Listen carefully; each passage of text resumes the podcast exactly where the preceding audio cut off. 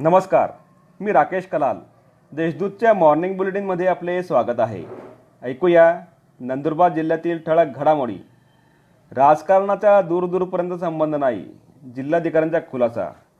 माझे शिक्षण नंदुरबार जिल्ह्यात झाले आहे. जिल्हाधिकारी म्हणून याच जिल्ह्यात सेवा करण्याची संधी मला मिळाली आहे. मात्र मी आदिवासी समाजाचा आहे हीच आपली चूक आहे का असे आता वाटू लागले आहे. परंतु आपला आणि राजकारणाच्या दूरदूरपर्यंत संबंध नाही. मी जिल्हावासियांची सेवा करण्यासाठी आलो आहे. टर्म संपली की बदली होणार आहे आणि कोणत्याही निवडणुकीला उभे राहणार नसल्याचे स्पष्टीकरण जिल्हाधिकारी डॉक्टर राजेंद्र बारोड यांनी फेसबुक लाईव्हद्वारे केले. मंद्रद येथे दात तोळे सोने लंपास.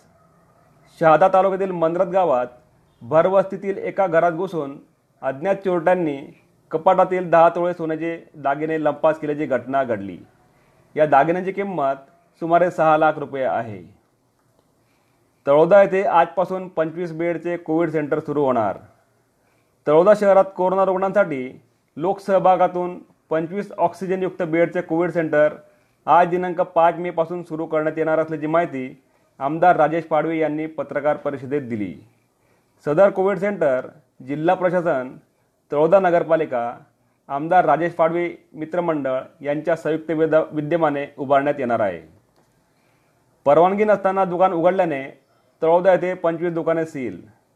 कोरोना महामारीत जीवनावश्यक वस्तू सुरू ठेवण्याचे आदेश असताना बेकायदेशीररित्या बाहेरून दुकान बंद करून आत व्यवहार करणाऱ्या पस्तीस दुकानदारांवर कारवाई करण्यात आली असून पालिकेने पस्तीस दुकाने सील केले आहेत.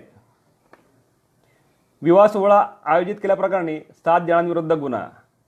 कोरोनाच्या प्रादुर्भावामुळे संचारबंदी लागू असताना विवाह सोहळा आयोजित करणाऱ्या सात जणांविरुद्ध निंबेल येथे कारवाई करण्यात आली असून त्यांच्याविरुद्ध नंदुरबार तालुका पोलीस ठाण्यात गुन्हा दाखल करण्यात आला आहे.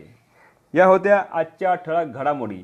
अधिक माहिती आणि देशविदेशातील ताज्या घडामोडींसाठी देशदूत डॉट कॉम या संकेतस्थळाला भेट द्या. तसेच वाजत राहा दैनिक देशदूत धन्यवाद.